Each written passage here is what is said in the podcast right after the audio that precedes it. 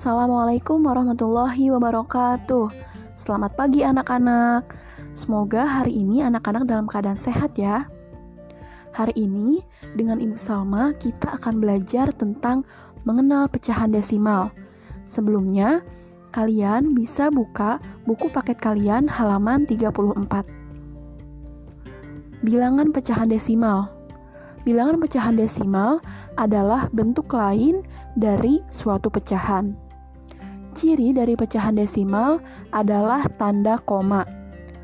Contoh pecahan desimal. Bentuk pecahan desimal dari 3 per 10 adalah 0,3. Bentuk pecahan desimal dari 3 per 100 adalah 0,03.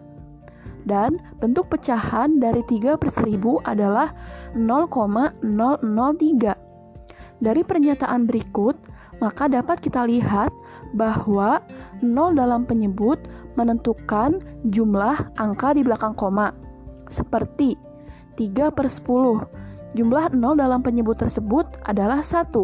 Maka angka di belakang koma ada 1, yakni 0,3. Begitupun dengan 3 per 100.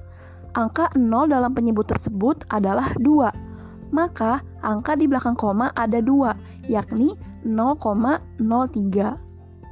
Selanjutnya tentang perkalian desimal.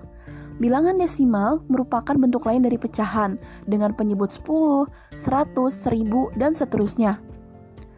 Penyelesaian perkalian desimal dapat dilakukan dengan dua cara.